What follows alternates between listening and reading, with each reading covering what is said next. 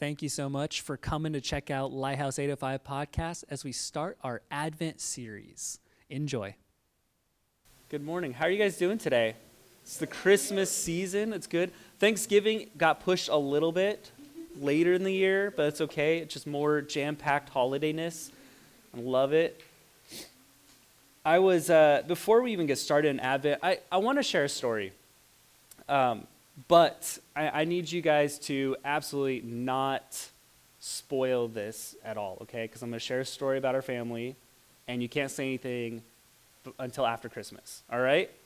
Is that a deal?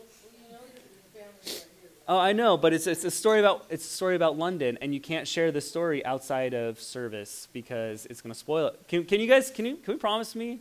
You, my my wife will slap you. I guarantee and promise you, she will full on open hand face slap you. that it's recording. Yeah, this is podcast. Podcast listeners, thank you for joining us today as we talk about slapping people during the Christmas season. Don't share. don't share the podcast with London. Uh, so, so we're at the the Disney Christmas store, and yeah, Patty knows right away and we're at the, the Disney store, and London has wanted this this stuffed toy for like, she would say forever. Okay, it's been months, uh, maybe a whole, almost a year now. She's been asking for this one, and we're like, no, no, absolutely not. You know, we're, no, we're not going to get it for you. Sorry. You know, you just deal with rejection. I'm sorry, London. You need to learn this now. and, and so we're we're sharing with London this, and then she last night we're all hanging out at the, Dis, the Disney store at the outlets because the mall one closed, you know, so it's like an extra drive now. And so London brings up the toy. She's like, "Isn't it so adorable? Isn't it so cute?" And she's like, almost like wants to cry and trying to convince us like this last stitch effort. Like, I have the grandparents here, I have both parents here. Like, someone will buy this toy for me right now. And Patty's like, "No, you need to go put it back." London's like she has this emotional attachment with like this toy and she puts it back. And then Patty Patty says this thing where it just hit me. She says, Man, I've had that toy for so long. And it's breaking my heart that I can't give it to her yet because it's not the right timing. And I was like, oh my gosh, that's Advent. That is the epitome of that. God has had this cherished treasure holding on to for so long that we've been craving and desiring, and He's like, it's not time yet. And I think that's one of the, the hardest things about hope is we wait and we wait and we wait and we're just holding on to this hope that maybe might come someday. And it's like, God, I need this. And he's like, I know you do. And you know how hard it is for me to wait right now because it's not your timing yet? Uh, and I, I, think that's one of the hardest things that we go through with hope. And I want to dive into this, this micro sermon series, if you will. It's just through the month of December. But it's, it's Advent. We're looking at moments people had encounters with Jesus. In the first week, we're talking about Jesus in the form of hope. And it's, it's one of those uniquely small encounters in the Bible that's really easy just to glance over and kind of miss. But I love it Luke chapter 2, verse 25 through 28 says this And there was a man in Jerusalem whose name was Simon. And this man was righteous and devout, looking for the consolation of Israel. And the Holy Spirit was upon him. And it had been revealed to him by the Holy Spirit that he would not see death before he had seen the Lord's Christ.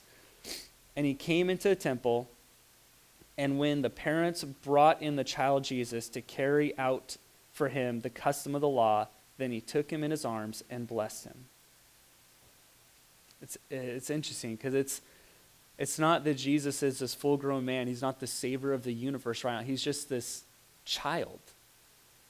And Simon shows up, led by the Holy Spirit, and is just blown away in this moment. I think, I, I think it's really interesting because Jesus in this moment cannot fulfill any of the hope and prayers that everyone had been asking for. He's a child. He, he's not going to be hung up on a crucifix. He's not going to die and rise, raise again right now. It's not the timing. But it's this glimpse that he gets this glimpse of Jesus, and he's overwhelmed in his heart. I think there's these moments when, when we have, we've been hoping for something, there's these situations, these frustrations, things we just go through in life that we're just waiting to get through. And we're like, God, deal with this now. And then God gives us a tiny glimpse, and we're like, well, that, okay, great. That's not what I asked for. What's next, God? And it, it's these moments that God shows up in these tiny forms just to say, it's coming, but you need to be patient keep on hoping. So, number one, with us being in the, in the shoes of Simon, I want to talk about faith goals for a moment. Faith goals. A, righteous. says, There was a man in Jerusalem whose name was Simon, and this man was righteous. Righteous. Righteous in this context, in this, in this uh, setting, that word literally just means he knew the Word of God. He knew promises of God. That's it. That's what righteous meant in this context. I know the promises that God has given me, and God sees that. Can you imagine that's what that's what's making someone righteous is knowing the word of God. That's that's the checkbox here. He knew what God had promised him. And I think that's interesting. What would what would our, our day-to-day lives be like if we knew what God promised us. some of us say, Man, I, I'm hoping for this, I'm hoping for that. Have you opened the Word of God and seen His promises firsthand or going by podcasts? It, it needs to kick over into this genuine relationship, and that's what set Simon apart. It was really interesting because Simon was in the mecca of religion at that time. He was in the center of it all. All the religious organizations were right there. with all the rules and regulations, the do's and do nots. And he was seen as righteous because he was the one that knew what the Word of God said. And a lot of the other religious leaders didn't.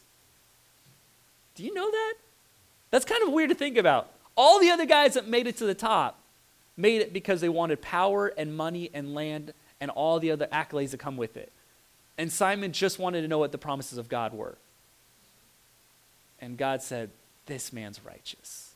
Because he's not in it for anything else but for my promises of what I've said. And then B, devout. Going back to the verse, and there was a man in Jerusalem whose name was Simon, and this man was righteous and devout. See, as faith goals, one thing that we have to look at is it's not just good enough to be righteous. It's not just good enough to know what God has said, but devout is saying, I know what he says and I'm going to act on it.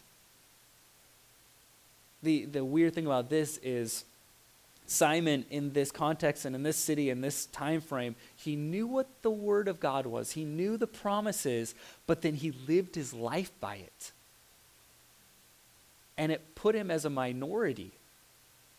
And people were like, oh, you don't belong here because you're not doing our traditions. And he's like, what? I'm doing what the Word of God says for me to do. Yeah, but that's, that's wrong. Um, what? It's a whole bunch of weirdness. And they started making up all these weird traditions and obligations just so people could fit into their own groups of religion. It's like, well, my hat has to be this fluffy. No, there's, there's weirdness going on. And Simon's like, I hear what the promises of God are, and I'm going to live on that. And, and I'm not going to be detoured and, and try to change anything else.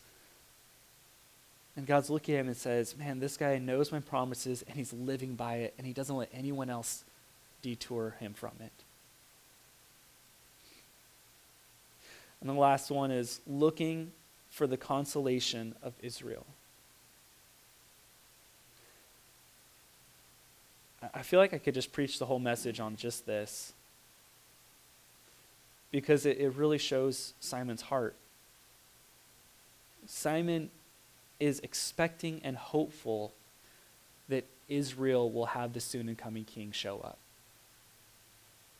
Says it goes in and says he has his heart for his people and he says, God, I'm going to wait and I believe that you're going to show up and do something for my people.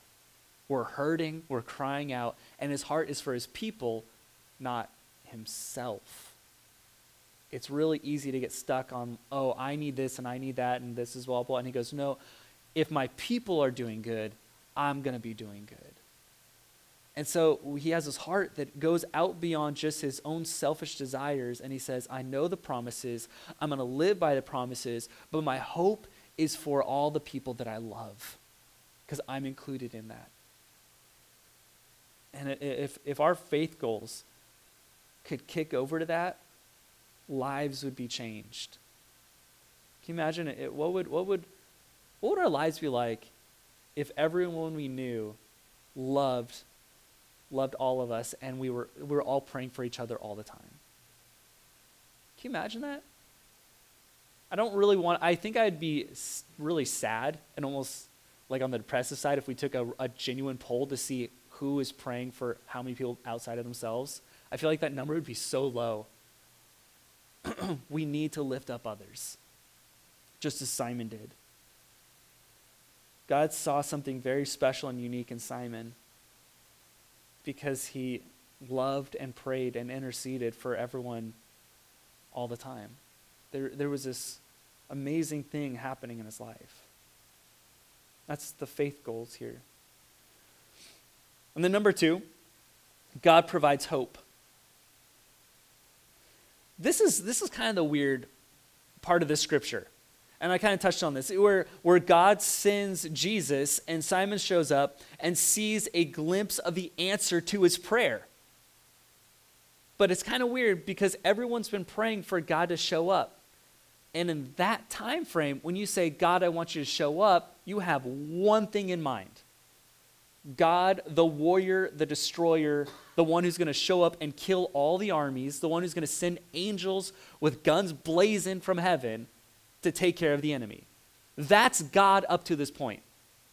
And so when they say, God, we want you to show up, it's saying, I want a warrior, I want some destruction, and I want you to be here. And he shows up and he goes, Where's his sword?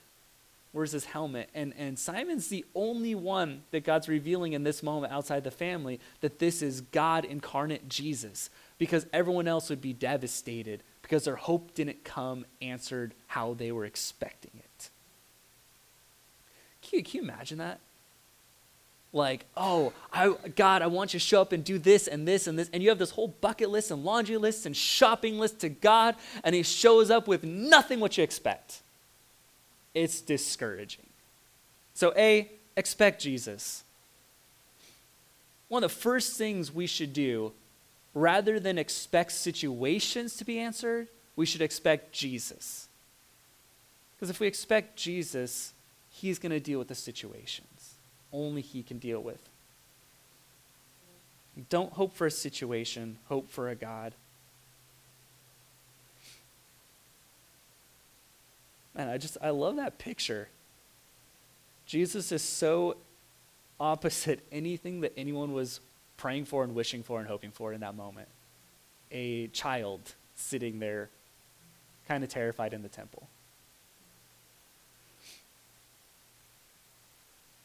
And I, I think that that really goes to show sometimes we can be praying for something and God provides a glimpse at the answer, and we're discouraged because we can't comprehend the answer He's provided.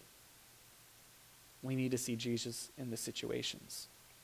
B, the next thing Simon did was he saw Jesus and he expected God. But the thing that he did next was so interesting. He scooped up Jesus to hold him.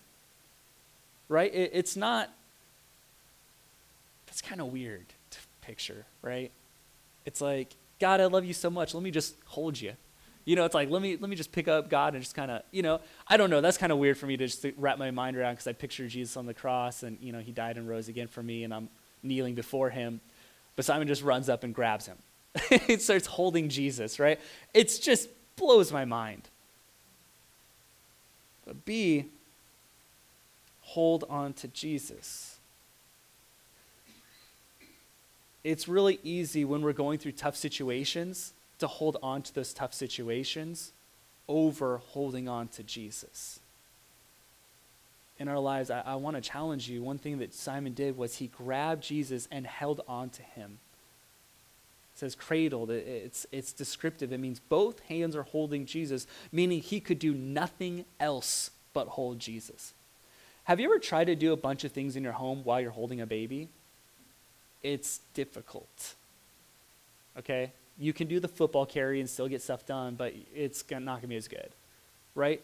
That's the, that's the picture, is you're holding Jesus with both arms no matter what in your life. Whatever happens, whatever goes on, it's holding on to Jesus. And then C, praise Jesus. Let's go back to that scripture one more time. And he came in the Spirit into the temple, and when the parents brought in the child Jesus to carry out for him the custom of the law, then he took him into his arms and blessed God. It's another way of saying he praised him. I think one of the most powerful things we can ever do in our lives, being believers and knowing God, is we can praise God for what he's doing and who he is. You know, I don't need to wait to see my situation turn around before I praise God, saying, Oh God, finally it's over. Now I'm going to worship you. It's actually contrary to what happens a lot of times in the Word of God. They praise God before anything even happens. It's like, God, I worship you. Thank you so much. Nothing's happened. We need to praise God even when it doesn't look good. Simon's praising, blessing God, and nothing has happened other than him holding Jesus. The whole situation's the same. There's still discrimination. There's still cultural divide. It's, it's awful in the city. And he praises God because he sees a baby. It's the season of Advent. And then number three is divine intervention. This is, this is the, the, the biggest takeaway I feel today that I really want to convey to our, our church that God was putting on my heart. It's it's one thing to, to have faith goals and to really build your faith up. It's another thing to, to have hope and, and God. But then there's this other second gear of life being a believer, if you will. It's, it's this moment where you trust that the Holy Spirit is guiding you. It's what carries you from wandering around hoping into having promises fulfilled. I think it's this whole Holy Spirit concept, um, it really got a bad rap decades ago when people were acting kind of weird and doing a lot of things. But in my own personal life, I would not be able to be the husband that I am today without the power of the Holy Spirit. I wouldn't be able to be the dad without this Holy Spirit. I, wouldn't, I would not be able to be your pastor without the power of the Holy Spirit. I wouldn't.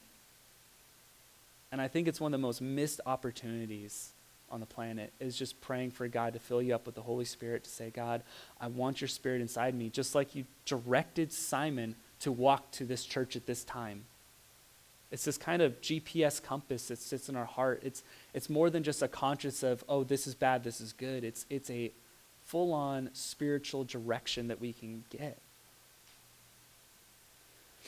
Number three, it, it really in A, going back to scripture, it says the Holy Spirit was upon him, meaning he was filled with the Holy Spirit, meaning he had something more than just faith and hope. He had this Spirit of the living God resting within him, directing him. And I think one of the most missed opportunities, like I, I said, is failure to ask for the Spirit of the living God to live within us. Say, God, I want you to fill me with the Holy Spirit. B, the Holy Spirit revealed to him. It's one of those moments where, I don't know if, if you have the Holy Spirit, if you, if you are prayed for the infilling of the Holy Spirit, but there's these moments in life where you're sitting there and all of a sudden you'll be talking to someone and a word will just pop in your mind or a, a image and you'll say it to a person and just say, hey, I feel like God just told me to tell you this. And they're like, How did you know? That's what I needed right now. The Holy Spirit comes in to encourage and build up and lift up people. It's not this creepy, scary thing that sometimes people make out to be. It's, that's weird. I, I, I heard someone say once, the Holy Spirit isn't creepy, there's just creepy people. and I, like, I absolutely love that. And see, see, the Holy Spirit directed him. Directed him. There's been moments in my life I'll be going into a meeting or a conversation, workplace, home, wherever, and I'll be walking in ready to say what is on my mind. I'm like, you know what I'm gonna say? And you're like rehearsing the whole conversation over and over, and you're like, I'm gonna say this and this, and they're wrong. And I'll be walking in, and all of a sudden I'll just feel the Holy Spirit say, You should just not talk. let's let's wait for a minute, and I'll just sit down, not talk, and then the conversation will be going, and then all of a sudden I'll just something will just pop in my mind, and I'll say it, and then the, the conversation completely derails into this faith-filled moment. And it's it's these moments when the Holy Spirit directs us. These moments when when I don't know if you've ever it's it's more practical things too. Like we're driving on the freeway and then Patty's driving, she'll just shift over one lane and it's crazy. There'll be an accident right there. Or like two weeks ago. Crazy moments. And it's these these things that God places in our life to connect our situations and bring hope. It's this this like middle step, if you will, and a lot of people miss out on that. A lot of people are going through the steps and endlessly waiting on hope, but they mistake hope moments because they don't have the Holy Spirit to reveal this is a hope moment. Wake up now. You know, there's, there's like, the, have you ever been in college or, or elementary? I don't know if they still do this, but I remember a teacher would be talking, you're just kind of like zoning out. And then they're like, this is important, meaning it'll be on the test. And like, oh, you say one more time. That, that's like those Holy Spirit moments. Like, Joe, have you ever said that to your, to your students? those are those moments. So, what, what I want to do today is I'd be remiss if, if we didn't start the Advent sermon series of Season of Hope, of Season of Longing for Jesus, if we didn't worship God and just pray for the infilling of the Holy Spirit. And, and what that means is, I, I just want to explain this. We're going to worship God, and just right where we're at, we're all going to stand up in a moment and just close your eyes and worship. Um, if you want to be infilled with the Holy Spirit, meaning you're asking God to, to come inside of you, to give you direction and understanding, just pray it in your mind. Say, God, I pray that you would just fill me with the Holy Spirit. That's it. There's, there's nothing else. That's, that's, that's, that is, that's, the, that's the class. That's the course, if you will. Um, one thing that I love to do is I'm going to ask Patty, Joe, and myself, um, just as your eyes are closed and we're worshiping. If you don't want to, that's that's fine. You that's okay. Um, we're going to walk around and we're just going to um, place our hands on on your shoulders and we'll just walk through the room and just be praying silently. Um, and so let's all stand up and let's worship God together. Lord, you are amazing. You are mighty. And I love seeing this encounter with your son, Jesus. The fact that, that you sent your son in the form of hope. Contrary to what everyone's understanding and expectation of what God would do on the earth, Lord, you showed up in this infant baby. And because Simon was filled with your spirit, saw Jesus for who he really was. And his hope was renewed in this situation. Lord, I pray for all of us here. We all have some expectation, and some longing for some hope of something, God. But I pray that you would start revealing and giving glimpses of how to move forward in our life, how to take steps to to dig deep in our faith, how to understand who you are even more. That we live out this faith journey at a deeper level.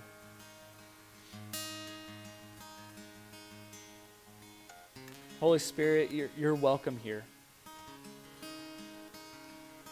I pray for, for anyone that is interested in being filled with the Holy Spirit today. that they would be. You were invited. You are here. I pray that we would we would receive you and we start getting these moments of the week where we'd get these GPS moments of, oh, I, I need to do this right now. I feel like I'm hearing God. I, I, I feel like this is what I need to do. Or this is this is where I need to step. This is where it's being revealed to me. Oh, this is God, I pray that the Holy Spirit would start being an instrument in our lives, that we could start hearing you at a deeper level. Mighty name, amen. Thank you so much for checking out the Lighthouse 805 podcast.